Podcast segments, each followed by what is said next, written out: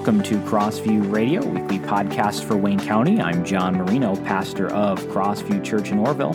We exist to glorify God by exalting Christ and magnifying the gospel for the joy of all nations. Some of you uh, are aware that the uh, Wilderness Center is just a short drive from here. Our family recently took a trip down there and I noticed in the parking lot there was a car that had a large number of bumper stickers on the back. Uh, and I always enjoy reading those to see uh, what people are thinking. And uh, you could tell this person was, uh, in particular, committed to nature. There were a lot of um, stickers on the back that had to do with uh, all kinds of uh, science, nature type things. And uh, one of them stood out to me, though, the most, and it said this it said, tree hugging dirt worshiper. And so I did what uh, any pastor would do, and I took a picture of it while my wife was trying to hurry me along, afraid that the owner of the car would see me. And uh, what was ironic to me uh, about that sticker was that I don't think the owner even realized how accurate that statement really was. Uh, this person correctly identified the core issue, and I don't think that they really even knew it was the core issue. And that issue is, is simply worship. Uh, if I'm not going to worship God, I'm going to worship something else. We were designed for worship, and we can't live in a vacuum. And so uh, we cannot say, uh, for example, you know, oh, I'm uh, I'm not religious and I don't worship anything. Even the non-religious are in fact religious. They do engage in worship. Uh, Jesus makes that clear, at least in one uh, area, the area of money, in Matthew chapter 6, verse 24, where he says, No one can serve two masters, for either he will hate the one and love the other, or he will be devoted to the one and despise the other. You cannot serve God and money. And so, what I'd like to do with our conversation today is uh, talk a little bit about money and the idea that it centers around worship. Uh, I see, uh, and, and, you could probably uh, identify other uh, issues, but I see kind of two um, extremes in our culture today. On one side, you have a group of people who kind of view themselves as uh, victims of society and believe they're entitled to other people's money. Uh, as a part of the ministry of our church, we seek to help meet people's physical needs uh, when we're able to. Um, in fact, there's a process that we have. You could submit a request for financial help, and we do weigh each of those situations individually. And we have uh, helped people and continue to do that. Um, but more important, than just dispensing money is helping to teach people to be responsible providers for their families. And I've had conversations with people before who are completely able to work a regular job, but they stay home all day. Uh, sometimes even playing video games. And when I encourage them to get a job, they say something like this I can't get a job because if I did, I would lose my Social Security check. There is a word for that and that word is called theft. Uh, now, hang on a second here. I'm not talking about people who really do need help, and I'm not talking about how we should go about helping those people who do need help. We, we do need to help them, okay? Uh, and that conversation needs to take place. Um, what is it that we do as a church? What is it that we do as a society? What is it that we do as individuals to help people who are in need? I'm not talking about those people. I'm talking specifically about the person who can work, but they don't, uh, because if they don't, uh, they'll lose that that government check. They're fully able to physically uh, work and provide. Uh, that person is stealing from others. Now, there is another extreme that I see uh, and that is a group of individuals who are success oriented. These are the people who wake up at 4 a.m., they push themselves and drive themselves and work and work and work and work. Now, I do want to be a little bit cautious here uh, because I'm not saying that drive is wrong uh, inherently. Uh, what I want to be critical of in that scenario specifically is what the Bible calls selfish ambition. Um, and I want to be clear that I'm making a distinction here uh, you can be and should be a hard worker without selfish ambition. But what I'm afraid of is that there are many today who drive themselves, sometimes to the detriment of their church and family, all fueled by selfish ambition. The desire to succeed, the desire to be somebody in this world is what drives uh, those kinds of people. Now, both of these extremes uh, are unbiblical, they are wrong, but they both have something in common. And that is that both of them are seeking to have their desires fulfilled. On the one side, you have people who care for their immediate desires of comfort and ease. And on the other side, you have people who are willing to delay their gratification in the hope that they will have more of their desires filled at a later point. Both of them love money. One wants it given to them, and the other is going to go get it uh, themselves. Um, and really, it's an interesting thing, actually. A lot of times um, you can observe um, when you just watch people, and obviously we don't know hearts, but um, kind of externally just observing people, you can often uh, discern what people value by what they do and, and pursue. And uh, and I, and I see this, you know, often instant gratification or, or delayed gratification. And delayed gratification, by the way, is not always a good thing.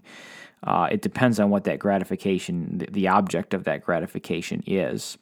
Um, and so if it's if it's money uh, and, the, and specifically uh, the love of money is I'll make a, a, point here in a moment. That's what is is um, is unbiblical.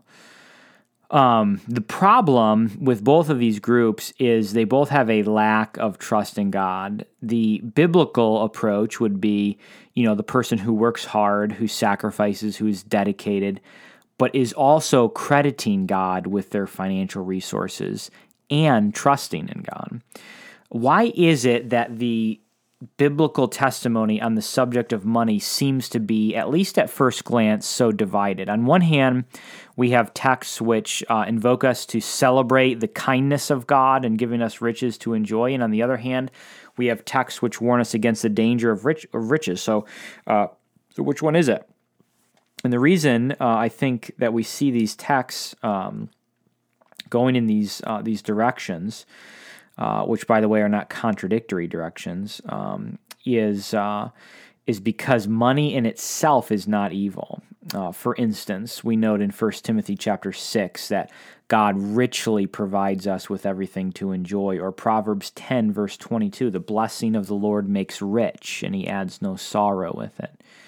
Uh, we also note God gives Job back his riches. In other words, they weren't wrong to have, and God uh, blessed him with riches. In Job 42, the Lord restored the, for- the fortunes of Job, and the Lord gave Job twice as much as he had before. Money itself is not immoral, and yet on the other side, we do have warning passages like Psalm 62:10, where it says, "If riches increase, set not your heart on them." Or Proverbs 11:4 riches do not profit in the day of wrath or Proverbs 11:28 whoever trusts in his riches will fall but the righteous will flourish like a green leaf. What's interesting uh, to note about these passages is that many passages on money use the language of, of worship which is what we would expect according to Matthew chapter 6. Um, and, and those are the verses that we just looked at. I mean, Psalm, Psalm 62 set not your heart on them. It's this idea of worship or, or delighting in them. Proverbs 11 talks of trusting, uh, language that we use when we talk about the worship of God. Uh, we also note in Ecclesiastes chapter 5. Uh, where we read, uh, He who loves money, this idea of loving it or worshiping it or desiring it, he who loves money will not be satisfied with money, nor he who loves wealth with its income. And so it's not the money itself, but it is the worship of, the trust in, the delighting in, and the serving of money that's wrong because it props up an idol in God's place. Uh, and of course, we know Jeremiah 2 My people have committed two evils. They have forsaken me, the fountain of living waters, and hewed out cisterns for themselves, broken cisterns that can hold no water. How do you master your finances? Well, Instead of serving money, you serve God. Instead of setting your heart on riches, you set your heart on God. Instead of trusting in riches, trust in God. Instead of loving money, love God. In other words, the way to master your riches is by fixing your worship. Hebrews 13:5 says, "Keep your life free from the love of money and be content with what you have, for he has said, I will never leave you nor forsake you." What's the admonition here? It's to be content with what we have.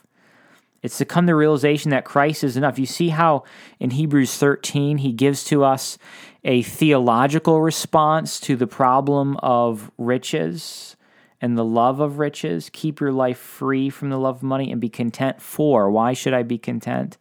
Because God will never leave us or forsake us. It's a theological reality of the omnipresence of God that gives me the ability to uh, to be free from this love of money, to rest in sufficiency and trust in God. If you're lazy and you expect other people to pay for your daily needs, then I exhort you to listen to the admonition of Second Thessalonians chapter 3 verse 10. For even when we were with you, we would give you this command, if anyone is not willing to work, let him not eat.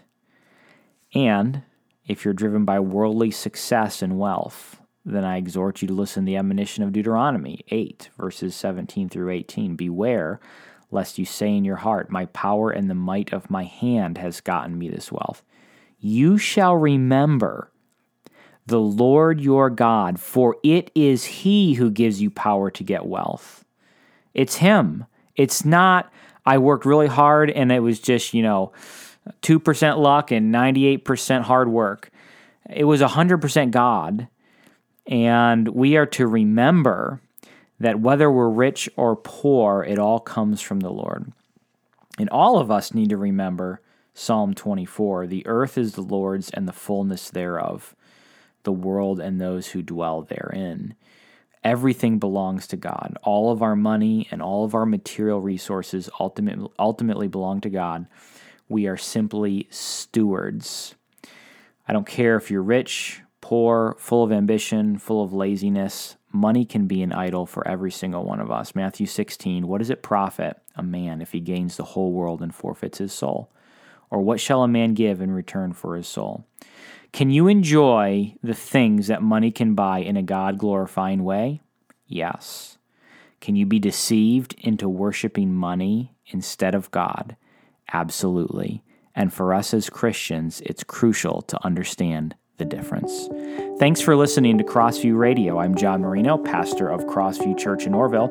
We meet Sundays at 10 a.m. at the Orrville YMCA. To find out more about Crossview Church, visit us online at crossvieworville.com.